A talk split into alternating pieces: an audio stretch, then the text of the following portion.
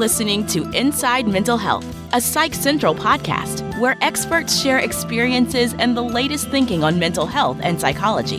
Here's your host, Gabe Howard. Welcome to this week's episode of Inside Mental Health, a Psych Central podcast. I'm your host, Gabe Howard, and I want to quickly thank our sponsor, BetterHelp. You can get a week free simply by visiting betterhelp.com slash psychcentral. Calling into the show today, we have Dr. Jill Bolte Taylor. Dr. Jill is a Harvard trained and published neuroanatomist. In 1996, she experienced a severe hemorrhage in the left hemisphere of her brain, causing her to lose the ability to walk, talk, read, write, or recall any of her life. Her memoir, My Stroke of Insight, documenting her experience with stroke and eight year recovery, spent 63 weeks on the New York Times nonfiction bestseller list and is still routinely the number one book about stroke on Amazon. Dr. Jill, welcome to the show. Gabe, it is great to be with you. Thank you. Uh, you are very welcome. I love movies, especially science fiction. And when it comes to anything pop culture, writers are willing to stretch the truth and make stuff up to get it to fit the storyline. Now, since it's fiction, it seemingly isn't that big of a deal. I I do honestly believe that deep down we all know there isn't a space station with enough firepower to blow up a planet. But those same movies take liberties in more subtle areas and try to explain how the brain works. And they do this to explain things like artificial intelligence or cyborgs, and largely these explanations contain about as much fact as space stations blowing up planets. The difference is people believe some of these fictional plot points are actually facts. The biggest one I believe that's out there is that humans only use 10% of their brains. Dr. Jill, is this true? No, it's not true. Neurons are these magnificent living organisms that communicate in networks. And if it's alive and it's in your head, you're using it. But that goes all the way back to William James in 1907 said something about, and he's the father of psychology, so one would think he would know. But it was 1907 after all. So he said, we are not using our full, our full potential. And somehow or another that got translated into we're only using a small percentage of our brain. And, it, you know, as a neuroanatomist, it kind of drives me nuts because we use this magnificent organ all the time and it's massive and it's filled with these beautiful cells. So, so no, if it's alive and it's in your head, you're using it. You, you know, the, the brain is fascinating to me, not just because of my own struggles with my own brain, which are well documented, but because it's fascinating that something so important is so unknown by medical science. Yeah. Even in my lifetime, leaps and bounds. And I understand why there's so much misinformation because we're just desperate to know that you can see where, like you said, back in 1907, somebody said one thing and poof, over a hundred years later, we still believe it. That, that's a long time for a rumor to persist. Right, especially when they knew so little about the brain then compared to what we know now. right. And considering we still consider ourselves to know so little about the brain. Exactly. Now, as a society, we have also been taught that our left brain is our rational thinking brain, while our right brain is our emotional brain. Is that true?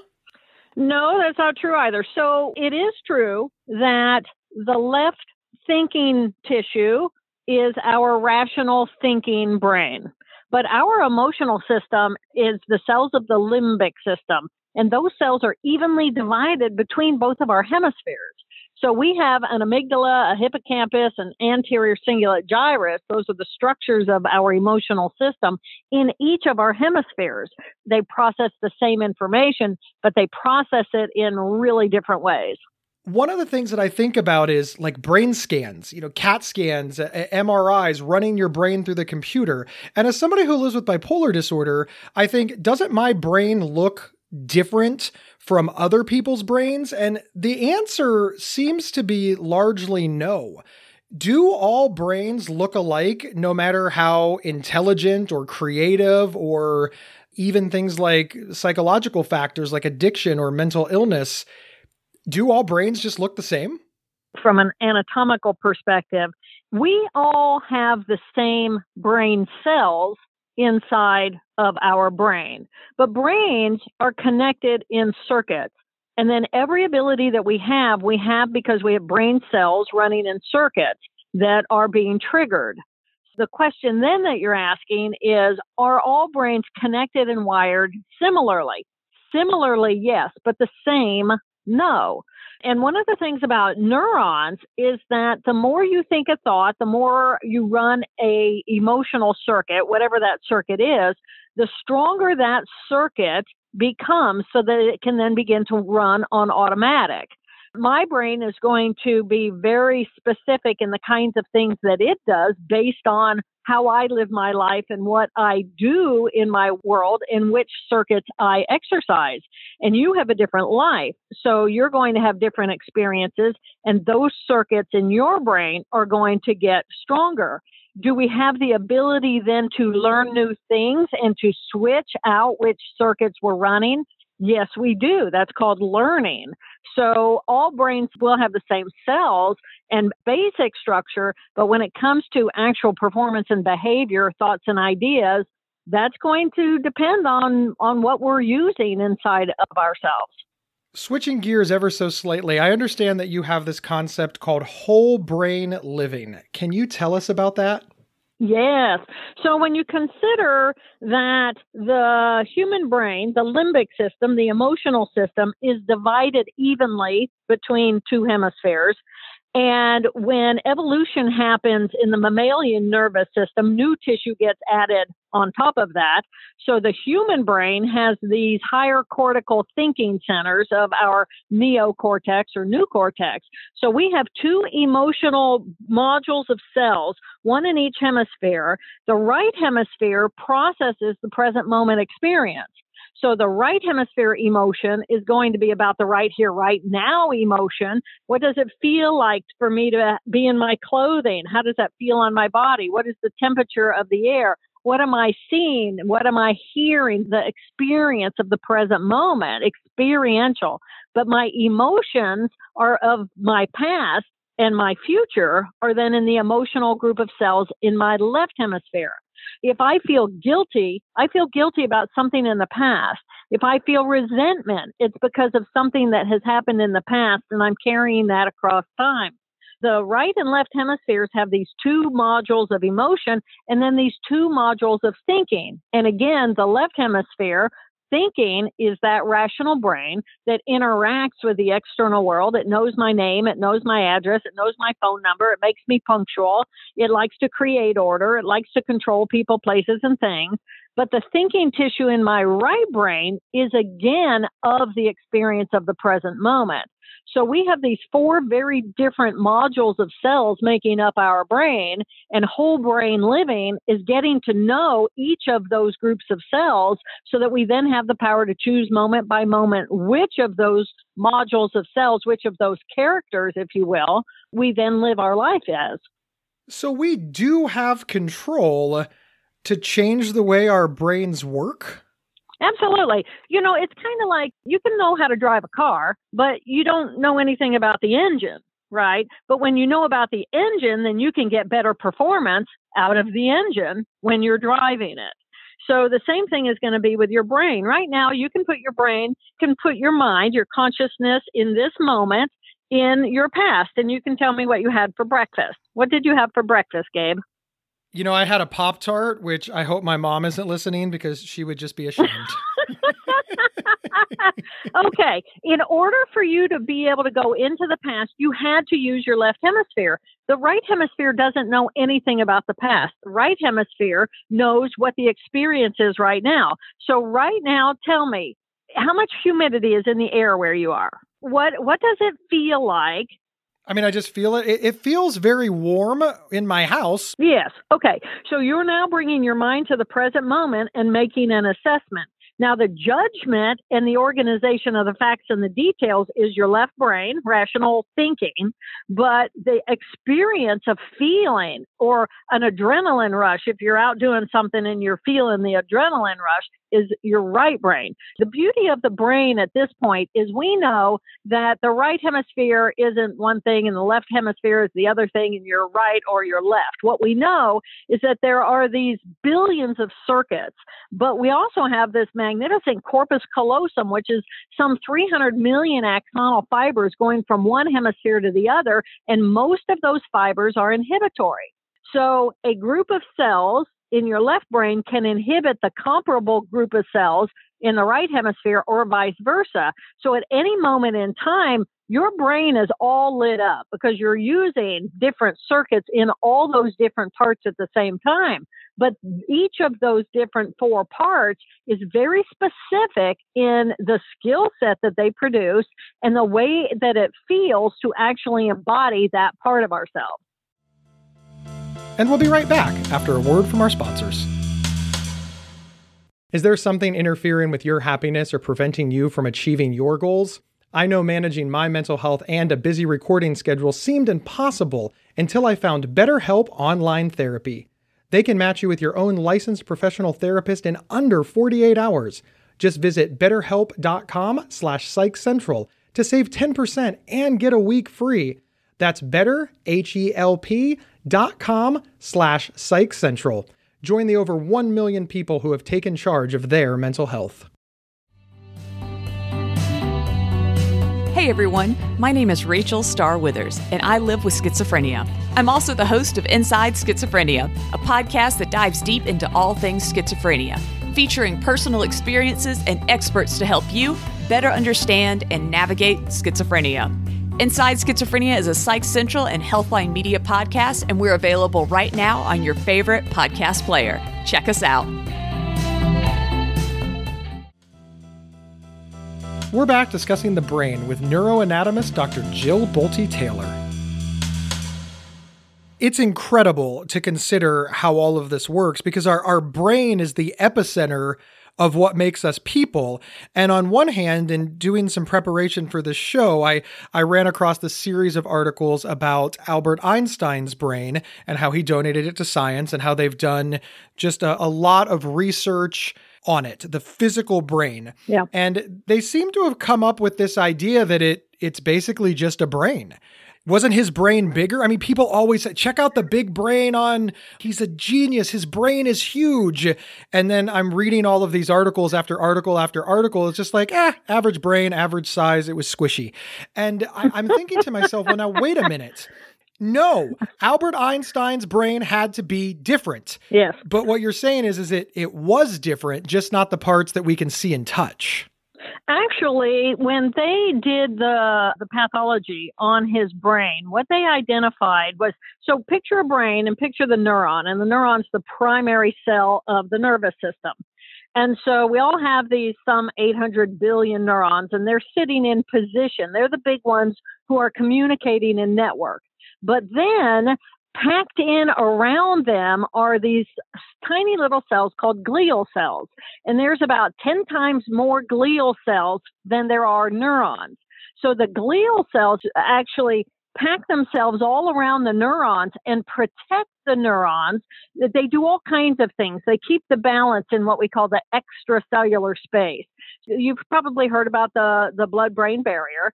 Well, blood if it comes in direct contact with neurons, is toxic to a neuron. It will kill that neuron. That's why when we have hemorrhaging, neurons die because it's toxic to them. It's poison. It kills them. So the glial cells actually go and they attach to the blood vessels. The neurons go to the glial cells and say, Hey, I need more calcium or I need more magnesium or I need more whatever, sodium. And then the glial cells reach to the blood vessels and say, Hey, we need some of that. They take it out of the blood and then they give it like a supporting cells to those neurons. So what they identified with Einstein's brain was that yes, it was a normal sized brain, but he had a lot more glia, significantly higher numbers of glia between those neurons.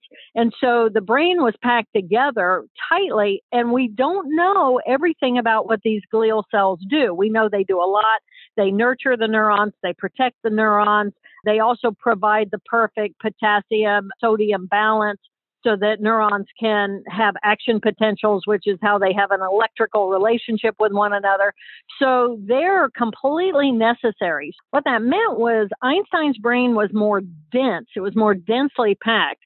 And really, Gabe, the difference between a smart brain and a brain that's not as smart is the neurons. If you've got a bunch of neurons, and they're not talking to one another, then you don't have networks of neurons communicating and learning and growing. But if you've got neurons that are really synaptically connected to one another, then now we've got a network. And now information about that can associate with information over here. And it's like, oh, those two things kind of like work together. What do I think about that? So there were some significant differences in Albert Einstein's brain pathologically. This is also incredibly fascinating. And I think in that explanation, you used more words that I have no idea what they mean than in any other interview on on the show. And and that's really a good thing, right? Because it, our brains should be complicated. I, I think I'd be a little more worried if I was just like, oh, I have zero training, I'm not a doctor, I never went to school, and I understand perfectly. I, I want to point out that we don't have time time to delve into all of that, but it's it's important to understand that our brains are incredibly complicated and we don't understand a lot about them and yet we understand an incredible amount about them and we're learning more as research goes on. Is that sort of a fair statement? That is a fair statement. And um, I'd also like to point out then that how we treat our brain is critically important, including how much sleep we give it, uh, what nutrition we give it, and what kinds of trauma we give it. So taking care of the brain is critically important. And so sleep is, is really, really important at the level of the cells in the brain. I know that a lot of the questions that we asked at the beginning of the podcast were about the physical structures and working of the brain, which has me sitting here thinking, can psychology affect the physical structures of the brain or or vice versa? Can the physical structures of the brain impact psychology? I've got myself stuck in this little bit of a loop about who is driving the brain bus. Right.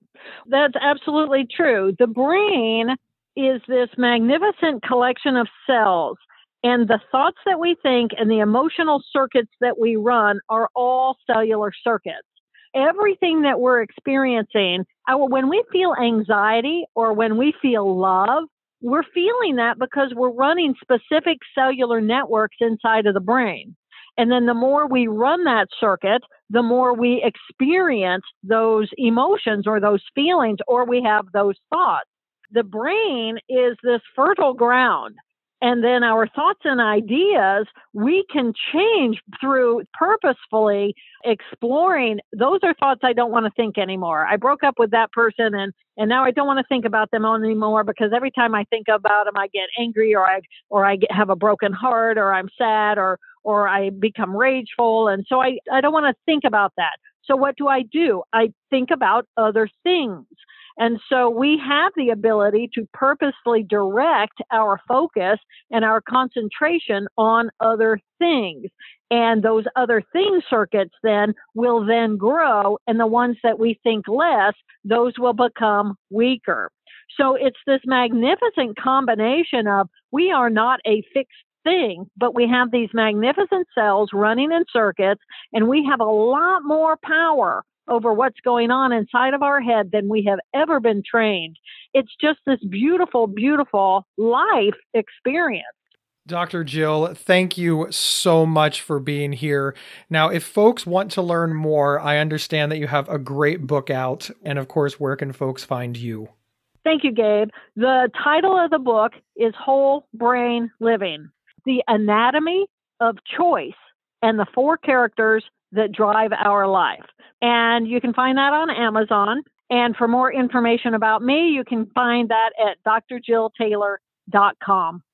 Thank you, Dr. Jill, and a huge thank you to all of our listeners. Wherever you downloaded this podcast, please follow the show. It's absolutely free. Also, take a moment to review the show. Use your words and tell other people why they should tune in. My name is Gabe Howard, and I am the author of Mental Illness is an Asshole and Other Observations, as well as a nationally recognized public speaker who would love to be at your next event. You can grab a signed copy of my book or learn more about me just by heading over to my website at gabehoward.com. I'll see everybody next Thursday on Inside Mental Health. Hey everyone, real quick before we conclude, we want to thank you for listening to the Inside Mental Health podcast. We're always striving to bring you the best content, so we'd like to invite you to share your thoughts with us by completing a short survey. Go to psychcentral.com slash survey 40 to complete it now. Everyone who completes the survey will have the chance to win one of five $50 Amazon gift cards. This is a great opportunity for you to give us feedback and for us to learn more about all of you. We cannot wait to hear from you. Again, to take the survey, go to psychcentral.com slash survey 40. Void were prohibited by law. You've been listening to Inside Mental Health, a Psych Central podcast from Healthline Media. Have a topic or guest suggestion? Email us at show at psychcentral.com. Previous episodes can be found at psychcentral.com slash show or on your favorite podcast player. Thank you for listening.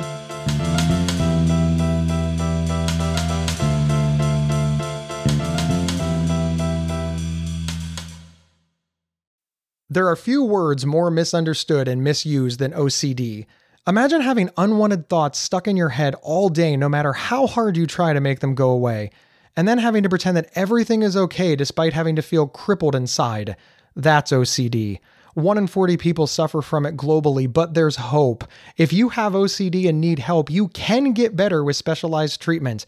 NoCD offers effective, affordable, and convenient treatment for OCD and is covered by many major insurance plans. Go to nocd.com to learn more. That's nocd.com.